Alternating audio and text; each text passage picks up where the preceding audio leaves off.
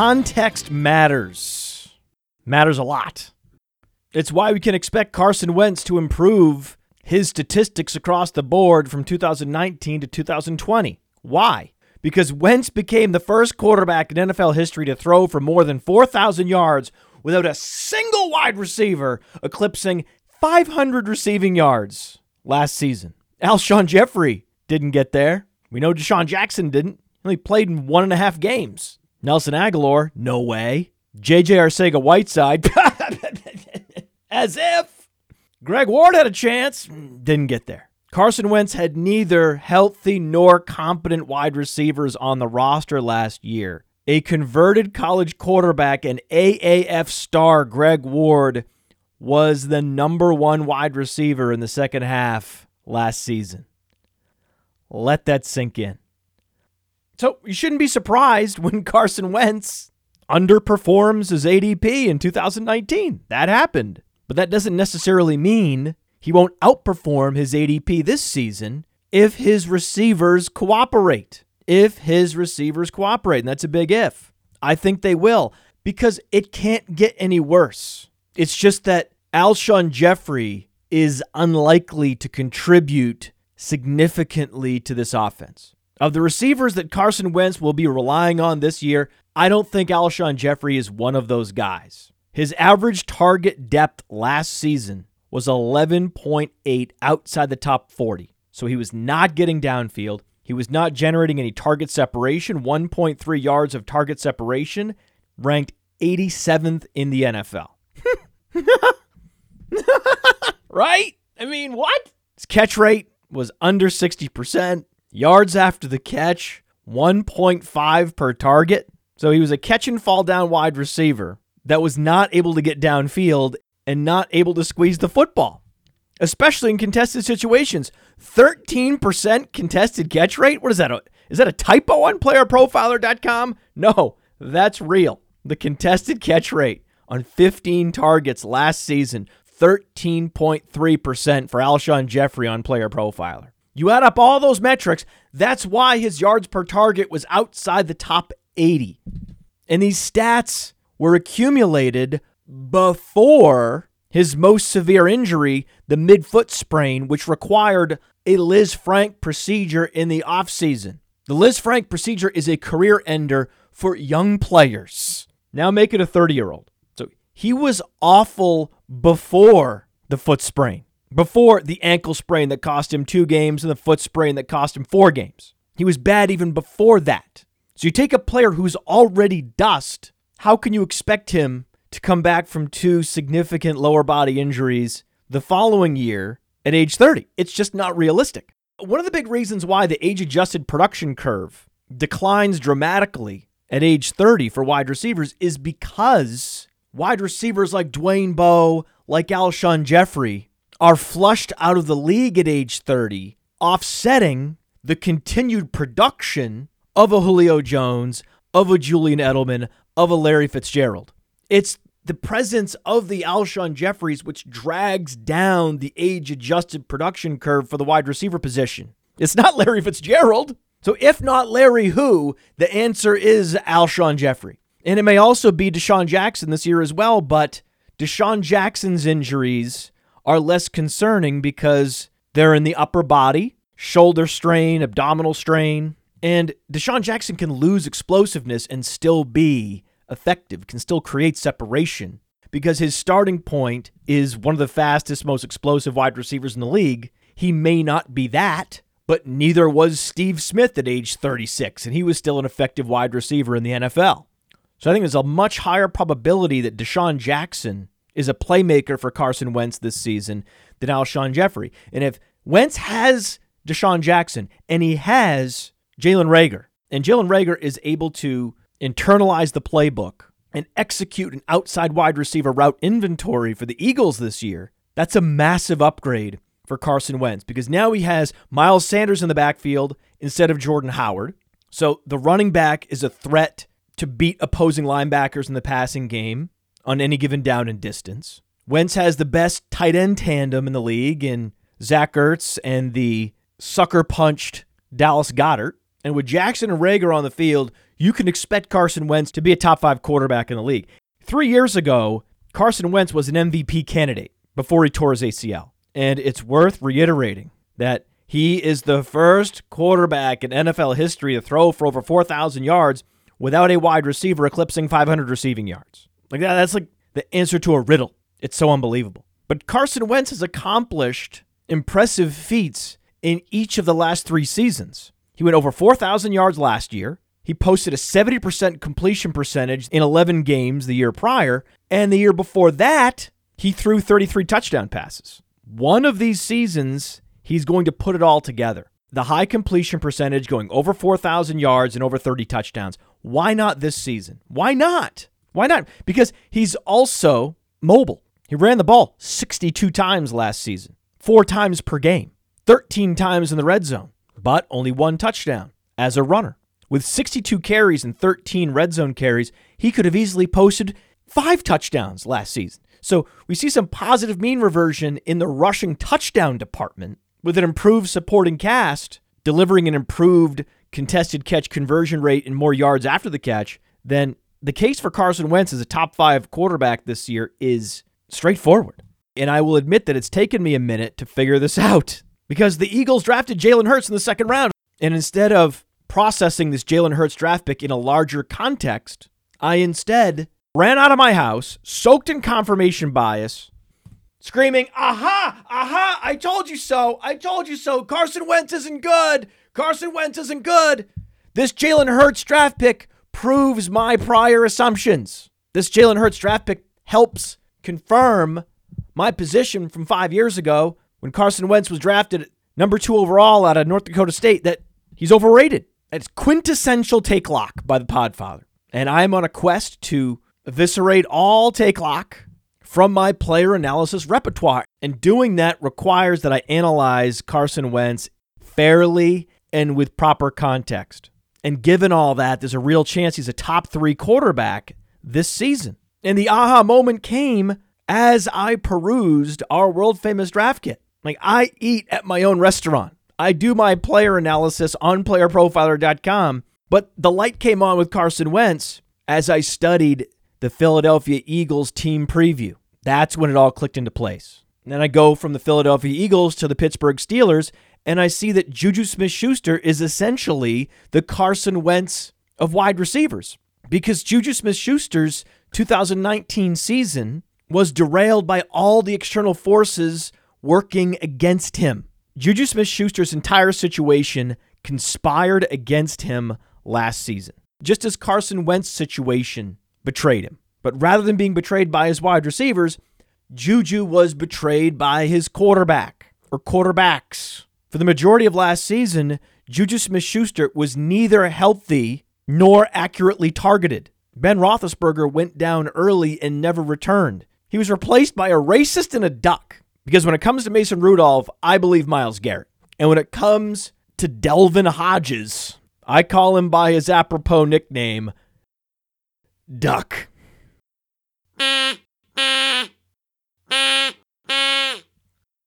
So Juju Smith Schuster is being drafted in the late first, early second round last year. So rather than just allowing last year's production to dictate this year's draft position, it's important that we zoom out. Not only was Juju Smith Schuster betrayed by quarterback play, his health did not cooperate either. He started off week one spraining his toe. He was on the injury report with a sprained toe for three weeks. Then he suffered a concussion. Then he was out for four weeks with a medium severity knee sprain.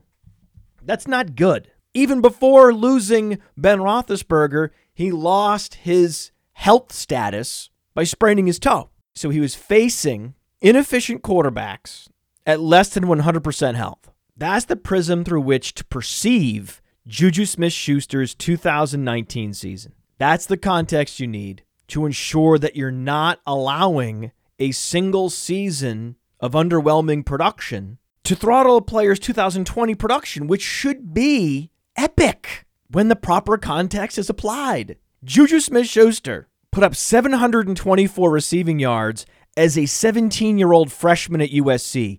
Then he posted over 1,400 yards with 10 touchdowns as an 18 year old sophomore. one of the most impressive sophomore seasons in college football history. And then what did Juju Smith Schuster do? He came to the NFL, where he nearly cracked a 1,000 receiving yards in 14 games as a rookie. And then by the end of year two, only Randy Moss and Josh Gordon had recorded more receiving yards before age 23. So he is one of the most productive young receivers in NFL history. His talent is not up for debate. He's a no doubter. And when a no doubter falls to the late fourth round of a fantasy draft, you just push the button. You just you just hit the draft player button every time. So I'm giving you all the treatments you need. I'm inoculating you to take lock, appreciating Carson Wentz for the first time, and remembering how good Juju Smith Schuster is. No question on which Steelers receiver to draft. Who's the best value? Is it Diontae Johnson? Is it James Washington? Forget the ancillary receivers in Pittsburgh. All signs point to Juju Smith Schuster being the target hog. I don't need to worry about Diontae Johnson versus James Washington in best ball leagues. I already have Juju Smith Schuster. First three weeks of the season, they have the Giants, they have the Texans, and the Eagles on the schedule. Oh, baby. And I've always known Juju Smith Schuster was great. But the world famous draft kit Steelers Team Insights helped reintroduce me to Juju Smith Schuster's greatness. But just as proper context helps create a new level of appreciation for players, elevating them up draft boards, context can also depress a player's projection for 2020. And that's the case with Raheem Mostert. Is what is the primary driver behind Raheem Mostert's ADP? Oh, you guessed it. Oh, you guessed it. Coach centric analysis. Worshiping the coach. Shanahan, Shanahan, Shanahan, Shanahan, Shanahan. Oh, the San Francisco 49ers had one of the most efficient running games in the league last year. Did they? Did they? That's not actually true. Football Outsiders tracks running game efficiency, and the San Francisco 49ers had a negative rush DVOA last year, finishing outside the top 10. So, what about lead back Tevin Coleman? Negative 8.6 production premium outside the top 45 running backs last year. Now compare that to the Ravens. They actually did have an efficient running game last year, plus 21.5 rush DVOA, was number one in the league, and Mark Ingram posted a plus 19.8 production premium, which was top 20 among qualified NFL running backs. So that's what an efficient running game looks like. It's not San Francisco, it's Baltimore. But the 49ers did post over 2,300 rushing yards last year. Yes, based on counting stats, the 49ers had an impressive running game. But those rushing yards were game flow driven, not system driven. 49ers enjoyed a plus 4.13 average game script last season, meaning at any given point in any given game, they were up by more than a field goal. Why? the defense, the offensive line, and Jimmy Garoppolo. Jimmy Garoppolo posted a top three true completion percentage. Defense finished top five in Football Outsiders defense adjusted value over average. Defense DVOA. How do you think the 49ers were able to run the ball more than they passed it last year? Is it because the running game was so efficient? No, it wasn't efficient. It was the game script. They were milking clock in the second half. That's how the run to pass ratio skewed so heavily. It was different in Baltimore, where the running game was actually efficient. Not the case in San Francisco. Raheem Mostert benefited from an 89.8 run blocking efficiency rating, which was top six among qualified NFL running backs last year, as well as the efficiency of Jimmy Garoppolo in the passing game and the defense. And it makes sense. How else do you think a journeyman 27 year old running back with a zero percentile BMI can post three top 12 running back weeks in the month of December. Like, how do you think that's possible? The key component was not Raheem Mostert's talent, it was the situation that he found himself in. That's why context matters. And context illuminates a player's true quality. The fact that Carson Wentz can throw for 4,000 yards with dust ball and AAF wide receivers is impressive. And when you flip that coin over and you look at Raheem Mostert, you think, eh, his 2019 season was a lot less impressive than most other running backs. You think about the 49ers heading into this season, Joe Staley retired. So even with the addition of Trent Williams, the offensive line can't be as effective this season. DeForest Buckner is now in Indianapolis, so the defense can't be as effective this season. And Jimmy Garoppolo has lost Emmanuel Sanders and now Deebo Samuel to a broken foot. So Jimmy Garoppolo can't possibly be as effective. So let me get this straight. The offense won't be nearly as effective. The defense won't be as effective. What will the game script be? I don't know. I don't know how the game will flow. This could be a pass oriented team. Defensive efficiency, in particular, is fleeting. It can flip from one year to the next, just like that. Just like that, it can flip. So be careful drafting these situation based players, especially in the fourth round when truly elite playmakers are available like a Juju Smith Schuster. Why would you select a Raheem Mostert or a Calvin Ridley? Well, I'm here to tell you you shouldn't, based on what I'm reading in these team previews in Player Profiler's world famous, in quotes, draft kit. It's all there. Why Wentz is a buy, Juju's a buy, and Mostert is a fade. I mean, even if I didn't lay this case against Mostert out, were we really drafting Mostert? Really? I mean, really? I mean, a 28 year old with one month of significant production in the regular season on his resume in the fourth round? Really? Really? Really? I mean, no way. No way. I give this audience a lot of credit. I give this audience credit for knowing Raheem Mostert was a stay away even before this show dropped. This is the best audience in all of fantasy football, and it's not even close. And there's a subset of this audience that is active on Patreon that is easily, by far and away, the best cohort of fantasy gamers in the industry. I am sure of it because I'm about to talk to Peter Overzet today. And Peter Overzet has a lot going on. He is a fantasy football renaissance man, and the patrons sent me a number of questions to ask Peter Overzet. I'm going to be doing this every week, soliciting questions from the producers of this show on Patreon. We'll be talking to Sean Koerner from the Action Network. Just send me the question on Patreon and I will ask it. It's really that easy. And if you're not on Patreon, you don't deserve this show. I know it's technically free. Congratulations. But you know deep down, it takes a lot of time and effort to produce these shows. And if you're not on Patreon and you don't feel even a tinge of guilt, I question your humanity. Because who could possibly soak up all the value that this podcast provides and never offer any value back in return with a patron contribution? I just don't understand how it's possible. If you are that person, if you look in the mirror and you see that person, I would question everything if I were you. So go there now, patreon.com forward slash podfather. Sign up to ask me questions. I can't remember the last fantasy team question posted on the community tab on Patreon that I didn't respond to. And other like minded individuals in the community also provide feedback on both the Patreon platform and we have a Discord channel. And Patronhood also gets you gear Roto Underworld hoodie, t shirt, Breakout Finder hat. We fill you up with information and gear you up with fresh threads, as the kids say. And then on top of that, we drop an additional show in your feed. We do an additional show every week. These backstage pass shows average 40 minutes a week. And we have one, two, three, four, five. I lost track of how many patron dynasty leagues I'm in. And mock drafts. Sean Washko is hosting Dynasty Startup mocks every other week for patrons. It's just, it's just, there's so much. So even if you don't feel guilty, which you should, consuming this show for free for all these weeks, months, and years, going to patreon.com forward slash podfather is in and of itself just a great value proposition. It's a good value. I don't know if it's as good of a value as the free draft kit from Monkey Knife Fight, though, because the arrangement we now have with Monkey Knife Fight not only provides a free draft kit, but also a free NFL ticket for week one.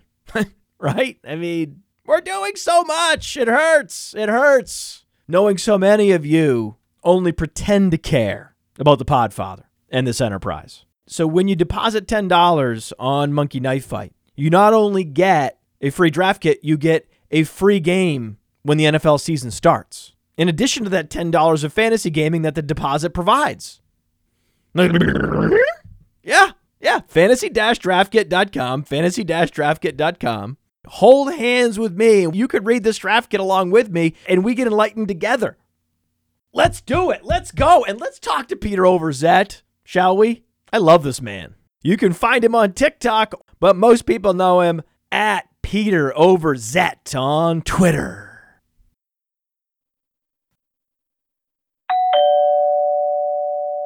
Welcome to the Roto Underworld radio program. An old friend, yes, an old friend, very old friend of the show, yes, yes. One of the funniest men in the industry and one of the hardest working, best podcasters. He has the most best failed podcasts in all of fantasy football. He's one of the Swolecast Four Horsemen right now over at Roto Grinders, and he launched a new show called The Randomizer and I was on that show very recently. It was excellent. Peter Overzet, talk to me. You know what I love about you, Matt, is it's impossible for you to give a compliment without just a little backhand in there, just a little bit. You couldn't just give the full compliment, the most failed podcast, successful failed podcast. Thank you for that, Matt. I appreciate it. The most best failed podcast. That's great. I think that's an accomplishment no one else has. You have that crown and you wear it with pride and confidence that no one will take it. Well, see, this is why you were smart with podcasting because, you know, you, you make your show sheet, you turn on the mic, and then you just see where it goes. See, I was doing these highly produced podcasts with bits and sketches and hundreds of interviews and music and transitions. And uh, unless you're getting paid six figures a year to do that, uh, it's not a sustainable format. Oh, they were so good. So good. The FF Comedy Hour holds up. Go check it out on iTunes and Fantasyland. Fantasyland show, a RotoViz joint, that holds up 100 out of 100 today. All those episodes hold up. It's been years. They still hold up. So you were a comedian, the FF Comedy Hour. Does being a former comedian help or hurt you as a fantasy football analyst? What if I reject to this entire premise on multiple levels? well you're not a fantasy football analyst and you're a current comedian? I, I think that that would be my objection. I actually don't like the word comedian. Current comedian and faux fantasy analyst. When was one piece of fantasy analyst that I've ever done? You I did a blurb for your draft guide. Was there any actual analysis in there? I guess I did post some stuff about his, you know, metrics. Albert Okwuegbunam? That's the man. I first started pronouncing it correctly after hearing you pronounce it correctly. Yeah. Can you spell it? No. You can spell it because the the bit you did on Albert Okwuegbunam for our world famous in quotes draft kit fantasy-draftkit.com was a spelling bee bit. It was the best bit of analysis we have on Okwuegbunam and it included nothing about him scoring fantasy points. it didn't matter. It didn't matter. We need more. We need more Peter Overzets in the fantasy football space, not less. There are too many self serious fantasy analysts. It has been a perpetual lament of mine since this podcast began. For five years, I've been complaining about the self seriousness in this industry.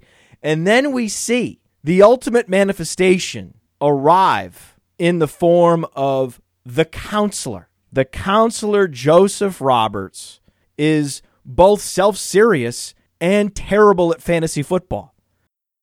He's quite the gift, isn't he? First off, incredible segue. Uh, you you nailed that perfectly. And yes, the Joseph Roberts is, um, you know, I like to post his clips from Instagram on Twitter because a lot of people on fantasy Twitter aren't on Instagram. And he is just someone that I want to continue giving exposure to. I think people need to know about the counselor, and I think he's um, a shining beacon in our industry. And like you said, um, a much needed voice. That's right. There's an analytical arms race in fantasy football, more numbers, more modeling, and Joseph Robert has said, no, no, no, no, no, no, no. You guys, you guys are missing the point here. It's not about more numbers and more stats and more analytics. No, no, no, no, no, no, no, no, no, no. Need less. The people want less. They're tired of all your numbers. They're tired of all your geek speak. The people want feel based fantasy analysis. It doesn't have to be good. In fact, it can be the worst analysis that's out there. And what I saw of Joseph Roberts' analysis last year was the stone worst. I mean, going all in on David Johnson while fading Christian McCaffrey and insisting you boost David Montgomery. up your rankings. I mean, it was just comical how poorly things played out for the counselor last year, and it doesn't matter. Like, he's proving, like, we need him as this shining beacon to prove that it doesn't fucking matter. It doesn't matter how accurate your projections are, Mike Clay. No one fucking cares. Just spritz yourself, get your biceps popping, throw up the selfie stick, and fucking let's go and let's just talk football and just talk about how we feel about it. More guts, less numbers. This sounds like the monologue you give yourself in the mirror every morning before you wake up. this is it.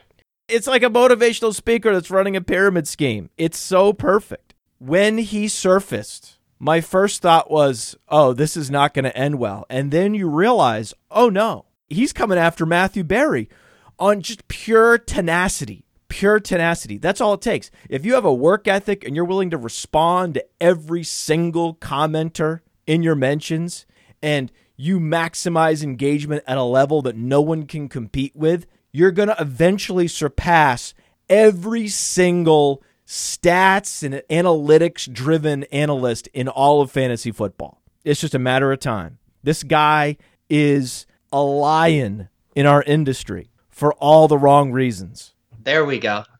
And all the doubters are sheep. But here's the thing people get so tilted about the counselor in his success and they say his analysis is bad, blah, blah, blah. You're asking the wrong questions. Ask why is he actually succeeding? Oh, is it the consistency of posting? Is it the hotness of the takes? Is it engaging with his fans over and over in a relentless manner?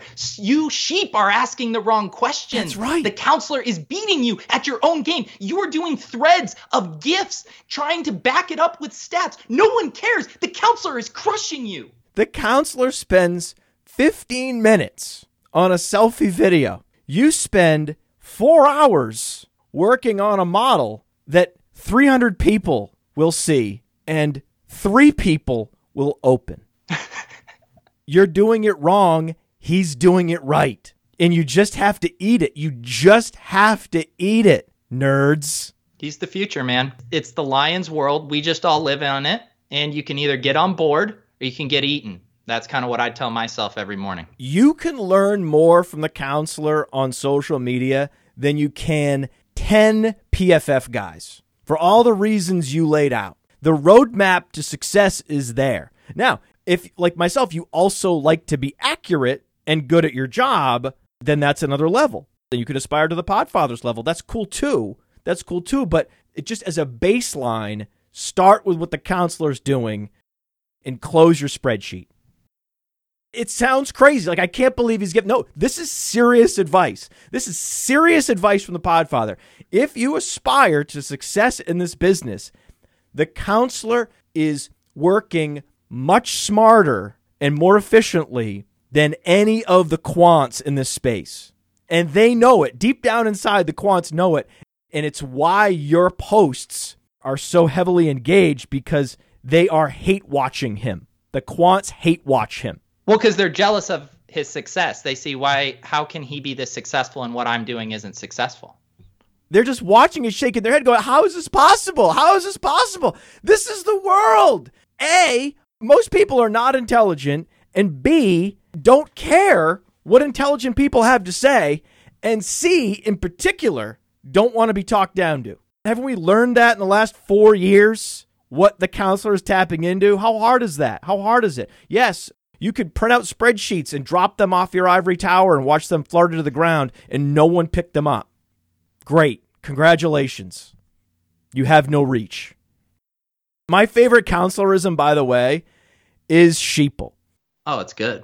Because it's so rich with irony that it makes me smile every time. Because the sheeple are actually his followers drafting David Johnson over Christian McCaffrey and over drafting David Montgomery. Like those are the sheeple, but he's he's calling everyone but his followers sheep. It's just so perfect. It's so perfect. He's perfect. It sounds like you're are you tilting, Matt? It sounds like you're tilting a little bit. He makes anyone that's good at this tilt.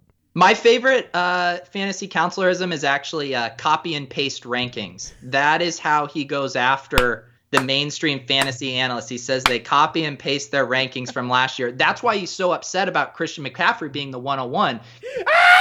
Because he says people are just looking at the box score and copying and pasting him. And I agree, because, uh, I mean, lions don't concern themselves with the opinions of sheep. He's great. If you roll your eyes at him and don't appreciate him, then you're missing a bigger picture and you're probably not going to be successful in this business. Does he like Leonard Fournette this year? Tell me he does. Tell me he does. He does. You want to know why I know he likes Leonard Fournette? Because I bought his 16 round draft kit, Matt.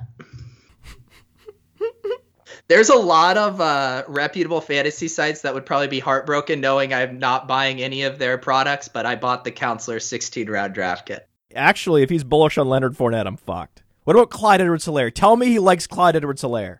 So Clyde Edwards Helaire is a very unique use case for the counselor's methodology because he historically loves rookies, but he also hates timeshares. Like any kind of perceived backfield competition, like when Seattle signs Carlos Hyde, he just loses his mind. Oh. So this one has really tied him in a knot, but he di- still does like Clyde Edwards Helaire in the second round. So I think he's pro CEH. Thank God. Thank God, please. please. You had him on your show. I did. You DM with him? Are you friends? I haven't met him in real life. I do DM with him regularly. The big one recently was I brokered between him and Scott Fish, getting him in the Scott Fish Bowl, which he will be participating in. Wait, he wasn't in the Scott Fish Bowl. He didn't even know what it was. I had to spend an entire afternoon on Instagram describing it to him.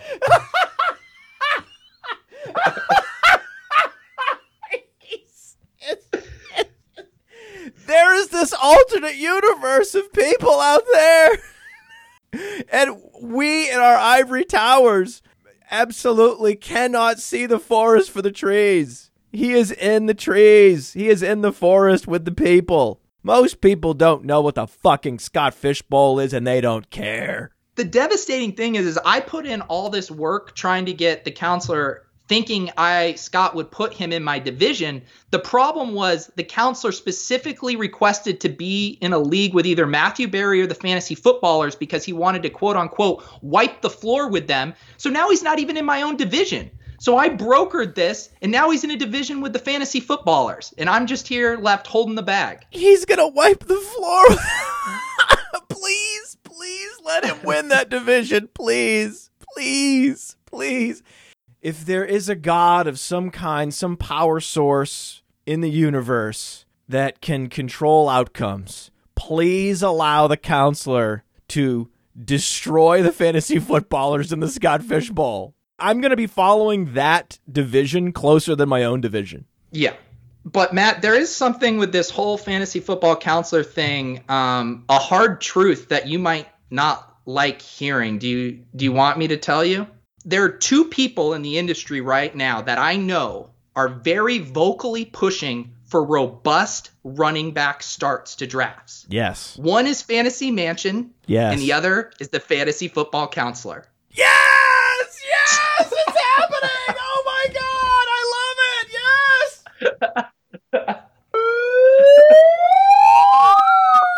We're on the right side of history! I love it! That's great news! Yep.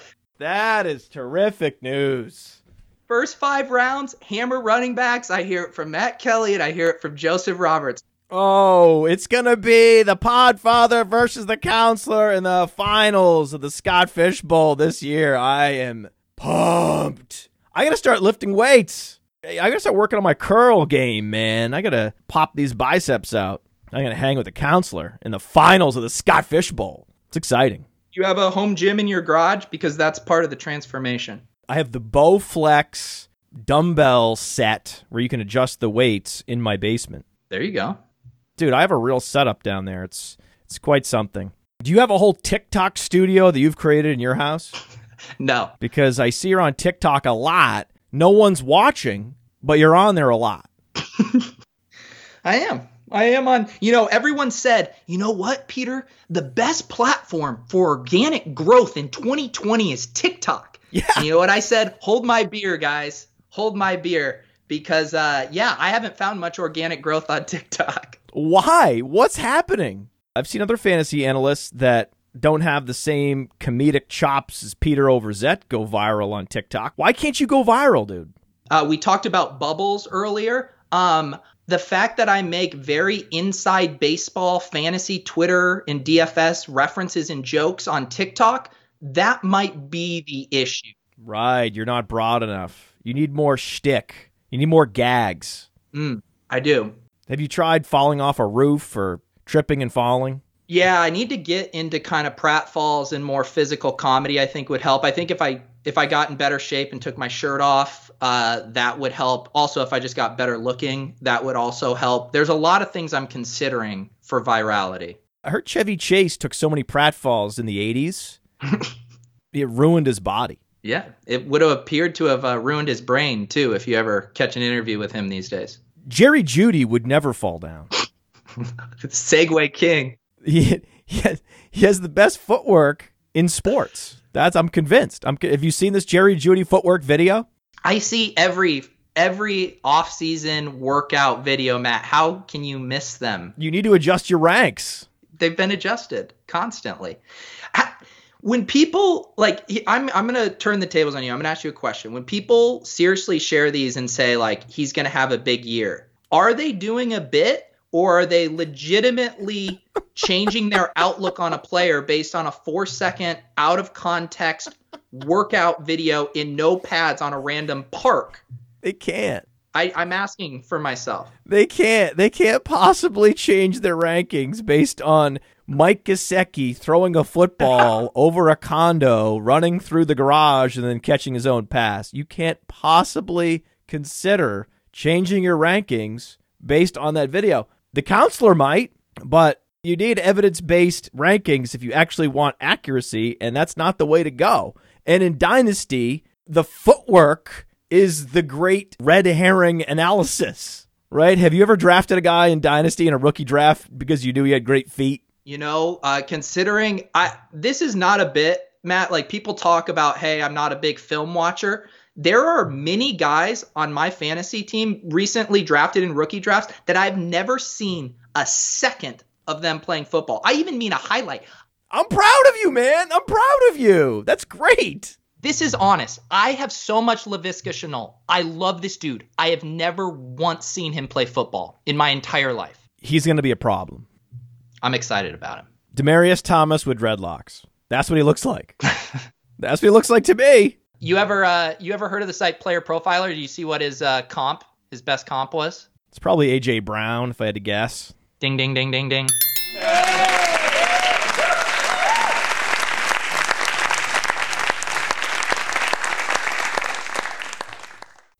Oh, turns out I know that site very well.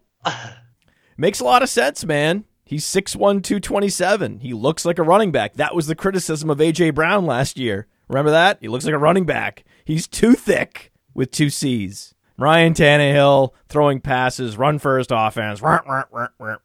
Ah. Yeah, he's now being drafted in the top 15 players in dynasty startups. Worked out pretty well. Laviska Shenault, I mean, easily mid, early second round, I guess, in competitive leagues. Oh, no, late second round. Laviska Shenault looks like a running back. He's compared by many to Cordarrelle Patterson because of the dreadlocks and the all-purpose skill set, but he was a much better receiver than Cordarrelle Patterson ever was. Ran the 4.58 at the combine. He had a pubic irritation of some kind, which prevented him from running fast. It makes sense. That's intuitive. So he's a black box prospect athletically. He took a major step back last year, going from 1,000 yards to 750 yards in his junior season. And then he goes to Jacksonville, a team that rarely visits the red zone, and he'll never surpass DJ Chark. So you have a lot of people out on Laviska Shenault. You can get him in the late second round of rookie drafts. Whereas if he had been healthy at the combine and had melted faces of the scouts, he goes in the late first round to a better team, then he's a late first round pick in dynasty rookie drafts. That's the guy you want. The guy that goes from being a late first to a late second round pick for all the wrong reasons. Yeah. And the similar thing happened with Brandon Aiyuk, and now Brandon Aiyuk drafters on paper gains. What if we if we redraft rookie drafts now after the Deebo Samuel injury? Isn't he going back half of the first round as well? Yeah, he's going back half of the first round. He might go ahead of Jalen Reagor, which would be a mistake. He would go ahead of Henry Ruggs. He might even go ahead of Justin Jefferson. Mistake, mistake, mistake. He's a junior college transfer who's coming out after four years without impressive athleticism and who didn't dominate until N'Keal Harry left Arizona State. So I like him this year, drafting him in seasonal leagues, certainly, but not necessarily targeting him in dynasty. And that was before the injury to Samuel. Now it's over. Can't get this guy. I don't know if you heard though, but the the 49ers had him as their number one wide receiver oh. on their board over CeeDee Lamb. Over CeeDee Lamb, yes. Over CeeDee Lamb. Oh, yeah. Can you believe the Falcons passed on CeeDee Lamb with a 31 year old Julio Jones entering the twilight of his career? You pass on CeeDee Lamb. Thomas Dimitroff is going to look back on that draft 10 years from now, look back and slap his forehead.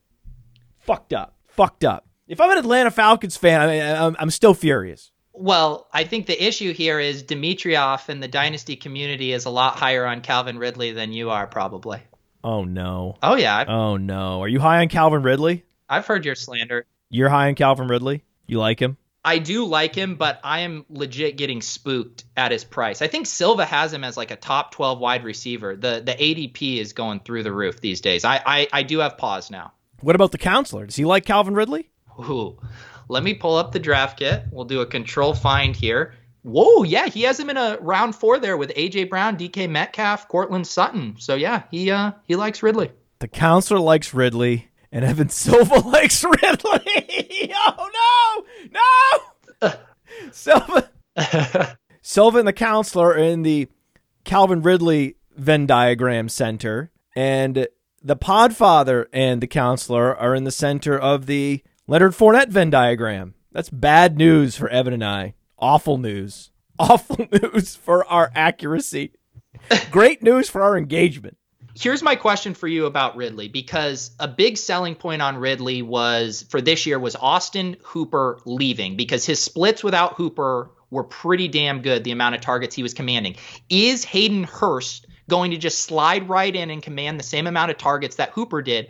Or is it going to be less and Ridley is going to get those overflow targets? Why would those splits mean a goddamn thing if Hayden Hurst is now being selected before Austin Hooper in fantasy drafts? It would be one thing if Austin Hooper were George Kittle. Okay. Right? If he weren't some cardboard cutout tight end, where according to fantasy drafters is 100% dependent on the situation and the quarterback. But no, no, no, no, no, no, no, no, no. Hurst is now being drafted at least a round before Hooper. So what are we talking about here? So then I think what we are arriving on is if Julio Jones is being properly drafted, Ridley and Hayden Hurst are being overdrafted, does this mean Galaxy Brain Matt Ryan is being underdrafted? Yes. Yes. If anything, the guy, listen, in most offenses, there's really one guy to target right? There's one guy that's a screaming value, and the other players are either somewhat overvalued or somewhat undervalued. You're typically not going to find more than one screaming value in any given team. And the screaming value on Atlanta is Matt Ryan. It's not any of the receivers.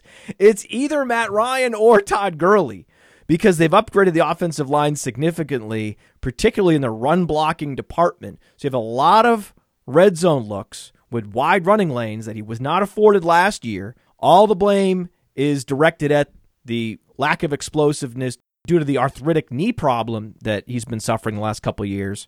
But what if his knees are relatively healthy and he just didn't have anywhere to run last year? And then he goes to Atlanta where they're in the shootout after shootout, always in the red zone with this new revamped and newly healthy offensive line. I'll have more Matt Ryan and more Todd Gurley than I have any of the receivers in Atlanta this year. Yeah. And you're right to be spooked by Ridley, and you're right to be spooked by Hayden Hurst. Yeah. Right? These are two situation based selections only. There's nothing on the Calvin Ridley profile that says, hey, this guy's an alpha. Something happens to Julio Jones, he's a top five receiver in the league. I don't see it. I also don't see Hayden Hurst as a top 10 receiver. I don't see it. I maybe he is, but I'd like to see something. Something? Anything? Going one or two rounds ahead of Austin Hooper, who just did it last year. Seasonal leagues are, by definition, more situation based because they're seasonal. But come on, man. Come on. Yeah, and I I hate that entire range of tight ends where Hurst is going. Basically, that like six to ten range when you can just wait a little bit longer. You can get a Gesicki, you can get a Hockenson. Four to ten after the big three. I'm out. Four to ten. Yep, I'm with you there. I'm with you there. Just cross them all off. Wait for Gesicki. Wait for Hockenson. Wait for Gronk. That's it. That's it. One of those guys is going to slip to you because most people will have filled up their tight end position and then you can wait and wait and wait and wait. It's a great position to play chicken on. It's actually better to play chicken on tight end this year than it is quarterback because you will want a Russell Wilson, you will want a Kyler Murray if they slip in around six or seven. Yeah, the the only problem with your the tight end targets is Gronk's ADP. I think is outrageous right now. People are making some massive assumptions about him. Wait, wait, what? Gronk's ADP is outrageous. He's being drafted outside the top 80 players in FFPC drafts, which are tight end premium. He's going outside the top 100 in traditional leagues. What are you talking about? What leagues are you in where he's going too early? I've only seen him go too late. Look at the football guys championships, the 350, all those drafts that are going on now with the high stake volume drafters. He's going in the fifth and sixth round in those. That's absurd. Oh no, really? The super yeah. high stakes guys are on it. They're on him. Oh no, sad trombone man. We're not going to get Gronk anymore. It's over. Our days of getting Gronk in every league are over, everybody. Sad. Sad. Dude, tough scene. Gronk, Brady, and Ke'Shawn Vaughn. All of those guys are being overdrafted. Oh, Ke'Shawn Vaughn has jumped the shark. Are you familiar with Dare Ogunbowale? Because that's another difficult to pronounce name, but I bet you could nail it. Uh, yeah, Dare. Uh, you mean the Buccaneers' uh, third down back for all of last season? That's still on the team. Yeah, going to be playing the James White role tethered to Tom Brady this year. Can you spell Dare Ogunbowale? Oh my God. Uh, my, my spelling bee, bona fides, might be uh, exposed right here. Come on. Okay. Uh, D A R E space O G U N B O W A L E? Yeah, you did it, buddy! Whoa! Woo! Nice job! He's back! We have a winner! Boom! No one can question my spelling bee credentials. What do you think of these manual sound effects? What's crazy is until we did our show the other week, I, I thought you were piping those in in post production. I didn't realize you were doing live sound effects. it's so fun to just have these things like ready to go. I love it. You need to beef up your slide. You need to have like two cymbals so you can just do a clang. You know, you got to really carrot top this. Don't forget about the uh, trusty harmonica.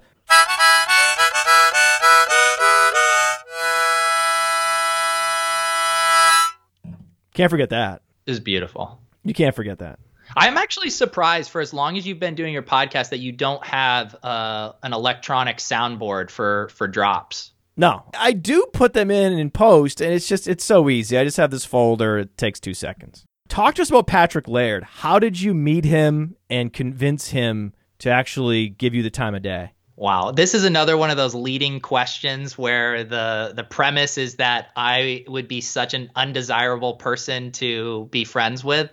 So I object to your premise. What are you talking about? He's a professional athlete. I'm not friends. I am not able to DM with any professional athletes at this moment. So what you're doing with Patrick Laird is impressive to most of us. See, I just imagine you meeting Calvin Ridley and the first thing you say is, "Hey man, I don't hate players, I hate ADPs, and then seeing how that goes over.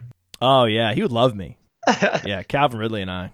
Laird, well, all that stuff uh, blew up last year, and then we went to the game, and Davis and I met him afterwards.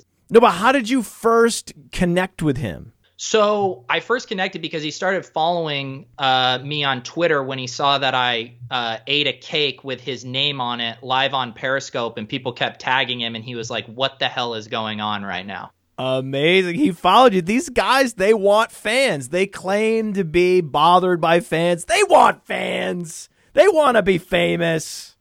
Yeah, I mean, well, Laird, it's not like, you know, if you're Ryan Fitzpatrick or DeVante Parker, you're getting tagged by, you know, players, fantasy guys all the time. Laird's not getting any of that. So when he sees a flurry of activity and he's like, dude, I'm playing like 10 snaps a game. What is going on? I think he was legitimately curious slash terrified of what was happening and why it was happening. Why can't he be good though? I like his profile. That's another just uh, premise that I don't agree with. Um, what? I I think he is no, no, no, no, no. What I'm saying is when people think of Patrick Laird, they think of fringe guy that doesn't get enough mm. snaps, but he was actually getting a lot of snaps last year. He was just a lot in the passing game, so he wasn't getting all the touches. Right. But the guy was getting five plus targets in at least four games last year. Yeah, yeah, he wasn't uh, super efficient as a runner, but he was uh, he was great out of the backfield. They had no starters on the offensive line. Of course, he's not going to be efficient as a runner. Yeah, well, the thing that cracks me up is everyone when they, you know, acquire Jordan Howard or they trade for Matt Breida, and everyone's like, "Oh, my condolences! You must be so upset." I'm like, "Are you kidding?" Condolences, Jordan Howard.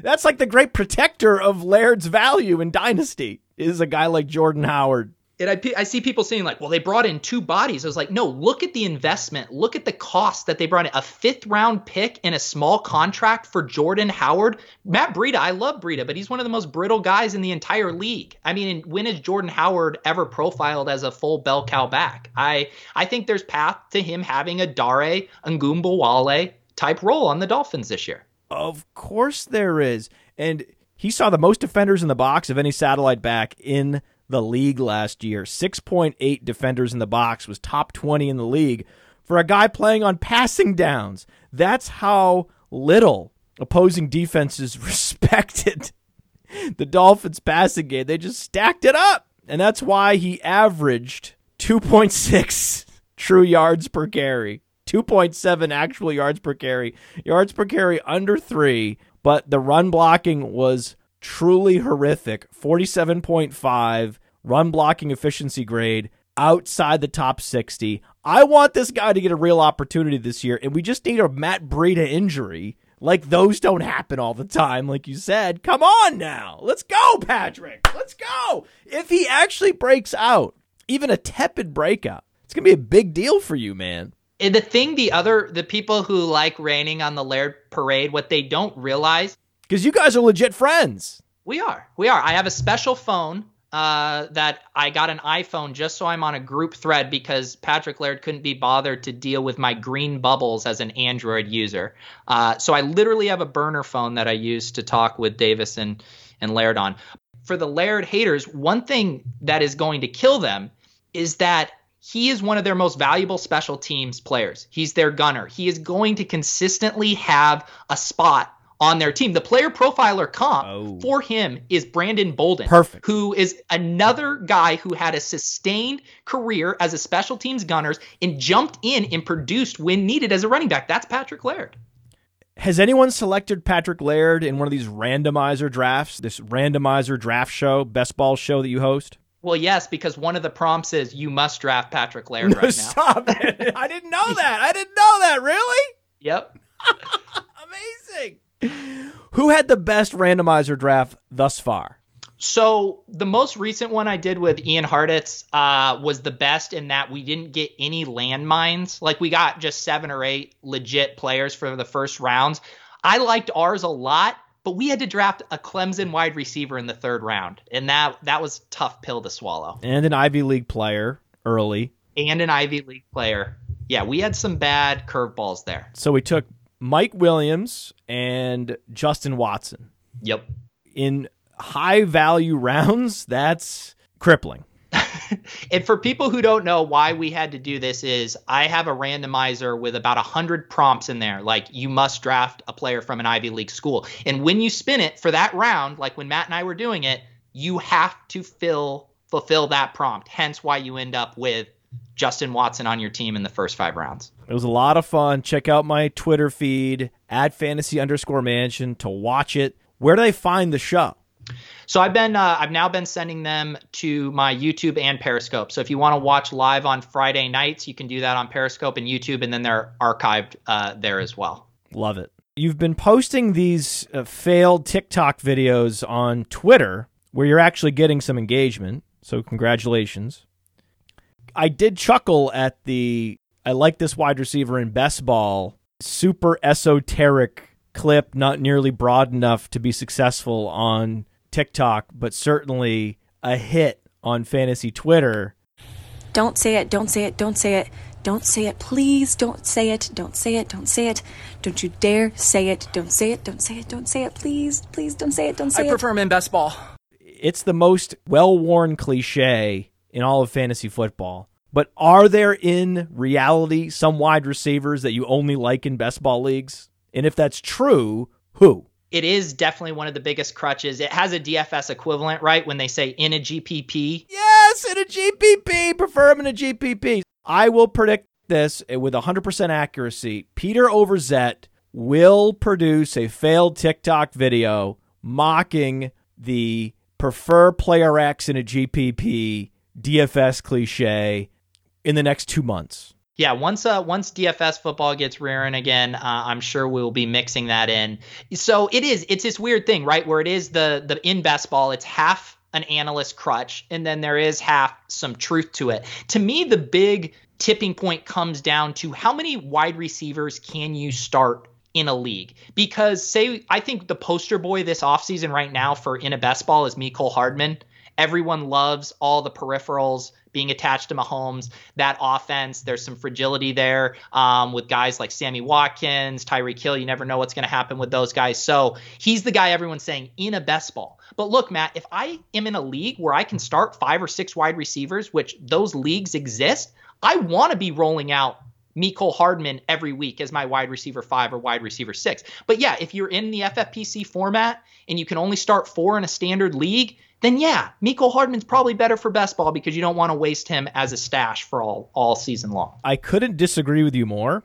Good. I don't like Mecole Hardman in best ball because the opportunity share and the target share is too uncertain for best ball. Take the most extreme example. The most volatile receiver last year was Andy Isabella. He either gave you 100 yards on two targets or zero. Hmm.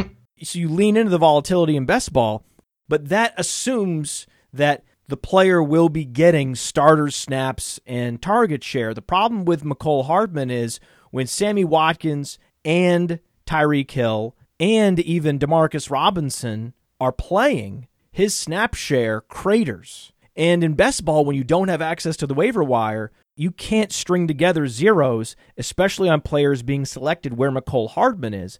Whereas in a seasonal league, I can see how it plays out. Maybe he earns a major snap share in the targets that go along with that from Patrick Mahomes, and it's evident in week one, like we saw last year with Terry McLaurin, right? Terry McLaurin ended up being a strong best ball pick, but that was not intuitive and it wasn't even recommended because you had no idea what the target share distribution was going to be in Washington, especially for a rookie wide receiver drafted in the third round. Right. So I actually believe it made more sense to select McLaurin in seasonal leagues where you can go to the waiver wire if it turns out he's not playing much in week one. Whereas if that's the case with Mecole Hardman in best ball, you're fucked and you're just waiting for an injury that may never happen. Yeah, the thing though uh, that's interesting about those two examples, specifically Mecole and Andy Isabella, is those are guys we know one of the biggest inefficiencies still in fantasy football drafts is targeting wide receiver year two breakouts.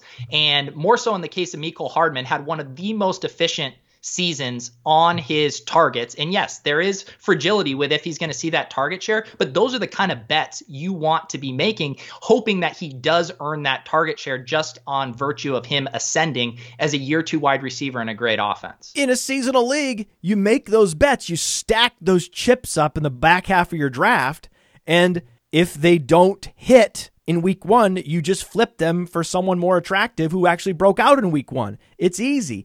In best ball, you don't have that flexibility. So I'm more likely to draft a Larry Fitzgerald than an Andy Isabella in a best ball league But in a seasonal league, I actually prefer Isabella because Fitzgerald's not going to help me win a league. So I have no use for him in a seasonal league because it's just a wasted draft pick. I'm eventually going to drop him for someone else anyway. So why even burn an initial roster spot on that guy? In best ball leagues, it is nice to stack the quarterback and the wide receiver so you can get Murray and Fitzgerald. That'd be great. Who's your favorite quarterback wide receiver stack? Yeah, I've actually been thinking about this more lately. Uh, Mike Leone had a good article about this uh, the other day on Establish the Run about everyone knows about stacking in big best ball tournaments or in DFS. Like we all know that. But his article was about people not stacking enough in even season long leagues. That's right. And so it's something that's been on my mind now more, but it's also tricky to do. So when you think about the best stack, you basically have to think about what quarterbacks do I know I'm going to be able to get at a nice price. Um, it's hard to say like, oh, I'm just going to stack up Amari Cooper and Dak Prescott. Like you're going to have to mm. use a couple premium picks. I think my favorite stack right now, cost adjusted, would be getting AJ Brown, say in the late third, early fourth, maybe, and then getting Ryan Tannehill late, who yes. continues to be available late. Because that's the bet on the running game crumbling, which it absolutely could. Jack Conklin is gone. They experienced zero injuries along that offensive line last year. So Derrick Henry was luckier last year than anyone wants to talk about. He's such a force of nature that you don't look at Derrick Henry and go, oh, that, that guy got lucky based on everything falling into place for him last season. But it did. The game scripts were highly positive because the defense exceeded expectations. The offensive line was as effective as any in the league. If those forces don't align this year, you're going to see more pass attempts for Tannehill, and AJ Brown could be a top five wide receiver in fantasy. Yep. It's just a bet against Derrick Henry. In that case, the last player you would want is Derrick Henry if you're going to be stacking the assets in the passing game. And this is a DFS principle. I'm sure you learned this on the Swolecast, right? You're on the Swolecast now. You don't learn anything about DFS on the Swolecast. There's no learning to be done on that show. There's only four regular members of that show, and you're one of them. It's a big deal. Congratulations, man. You took Silva's spot. Yeah. I mean, he was kind of dragging down the show. they were they said he was too high on Calvin Ridley. They wanted to get a more level-headed analyst in there and uh, they turned to me. Yeah. Yeah, do you have a plan to be good at DFS this year? you know what? Part of my plan has been playing all these random fringe DFS sports during, you know, quarantine. So I'm actually getting better at the game of DFS, and then hopefully I can apply some of those principles to the NFL, which um, I failed mightily at NFL DFS last year. You can only improve heading into 2020, Peter. It's only up from here. That's true. Yeah. Which of these non-football DFS contests did you enjoy the most? It's um it feels wild to say, uh, but League of Legends okay. DFS uh, is very fun to play and it's a legitimately good sweat.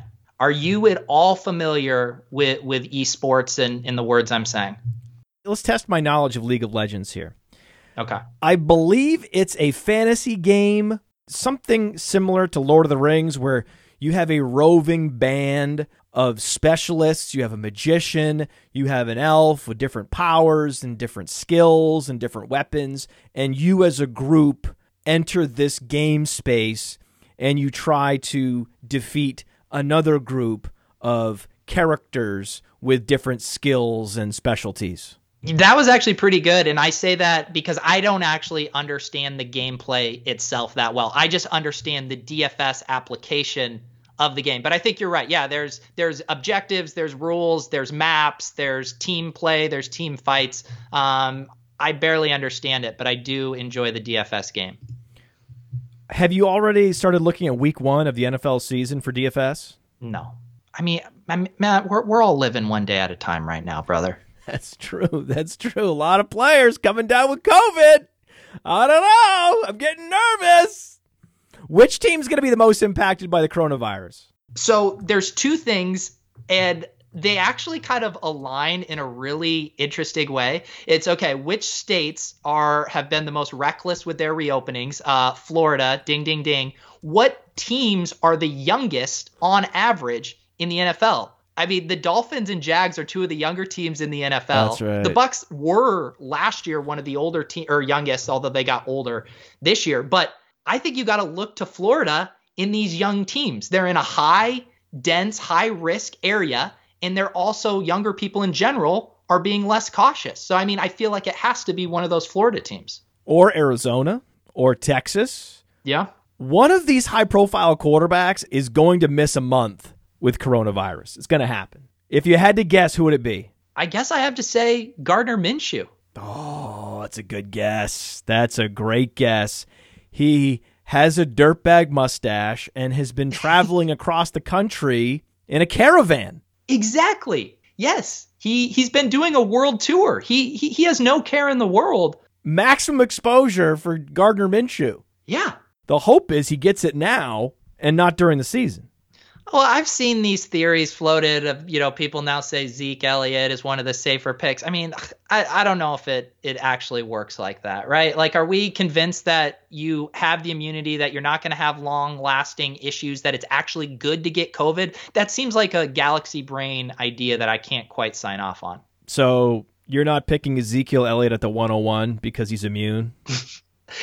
I'm not picking Ezekiel Elliott pretty much no matter what. Is that because running backs don't matter? I just he's not my favorite there, but I guess if you're sitting there at 104 and you're looking at the cliff before uh, all the good running backs go away, then yeah, I might be forced to. But I'm never taking him over. I guess I mean, are people taking him over Barkley and C-Mac? That seems crazy. No, no, no, no. What do you think? Can Barkley be this year's Christian McCaffrey? I think so. Yeah. Why not? Right? Things are falling into place perfectly for Saquon Barkley, including acquiring Ezekiel Elliott's former coach. Yeah. Jason Garrett teams finish in the top 10 in every rushing category, whether it be rushing yards per game, yards per carry. Jason Garrett teams finish at the top of the NFL. Since he was put in a leadership position for an NFL team, my theory is that he's been overcompensating for his baby face by trying to be tough guy NFL coach and just going just all toughness, all tenacity, run the ball, play defense, run the ball, play defense. And that's been the sensibility that's informed his play calling all along. Whether it be DeMarco Murray, whether it be Ezekiel Elliott, now Saquon Barkley, his receiving skills are indisputable. So now you have the receiving skills with huge volume between the tackles. That's how you can surpass Christian McCaffrey. Yeah, and the frustrating thing if you were rostering Saquon Barkley last year is you'd watch these games over and over where they weren't getting him the ball in space. They were just having him ram it up the middle, the two yards in a cloud of dust. And it was like, this is not how you deploy this running back. And he was succeeding, you know, in spite of the play calling, ripping off runs. Um, so yeah, if we can just see a little more efficiency, a little more creativeness in the play calling there, yeah, he's gonna he's gonna be right there with C-Mac as the uh, the 101, 102 this year. I would love to see a zero RB zealot get the 101 or 102 and see what they do. Like, do you go Michael Thomas at the 102? You can't do it. You can't do it. You can't do it. You're exposed. You're exposed. Even the most ardent uh, zero RB zealots like myself concede that you need to take one of those guys with the top three or four picks if you got them. I mean, then then you're just being stubborn uh, to the point of trying to trigger people and make a point, which I'm not above doing. I love how much zero RB triggers people. That's right. Yes, I'm not taking Michael Thomas over those guys. That would be irrational. Running backs do matter in fantasy football. They just don't matter much in real football. That's it. That's all you need to know. But on social media, it's frustrating to watch the collision between the fantasy analysis and the real football analysis, where you see these two individuals talking past each other. It's frustrating to even observe on social media. Yeah. And how many times do we have to see this play out before people are willing to concede. I mean, the Chargers were the perfect use case. They have their first round drafted running back, Melvin Gordon, go down, and Austin Ekeler steps in what what was he? Was he he's out of Western State? Was he even was he undrafted? He was undrafted, and Western State sounds like a fake school. Yeah, it's it's not because I I know people in Colorado where I grew up that went and played sports there, which says if I went to high school with people who played college sports at, with Austin Ekeler, that's all you need to know about the school. Uh, but yeah, so Austin Ekeler steps in and is better than Melvin Gordon, more efficient, better pass catcher. The offense didn't lose anything. Like, how many times do we have to do this before we realize that it doesn't matter? What about handcuffing, though? If you were in a best ball league before the Melvin Gordon holdout was announced and you handcuffed him with Austin Ekeler, you felt pretty smart.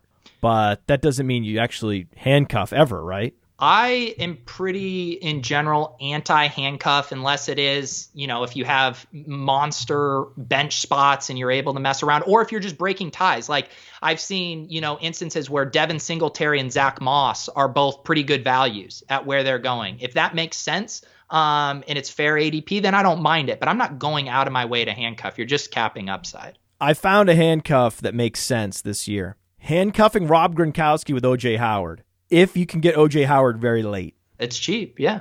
Because they're going to run a lot of 12 personnel. They're both going to be on the field. There could be games where they both produce. So it's not a strict handcuff situation. But if either one gets hurt, the other benefits from an increased target share. Yeah. You have some insurance with some upside.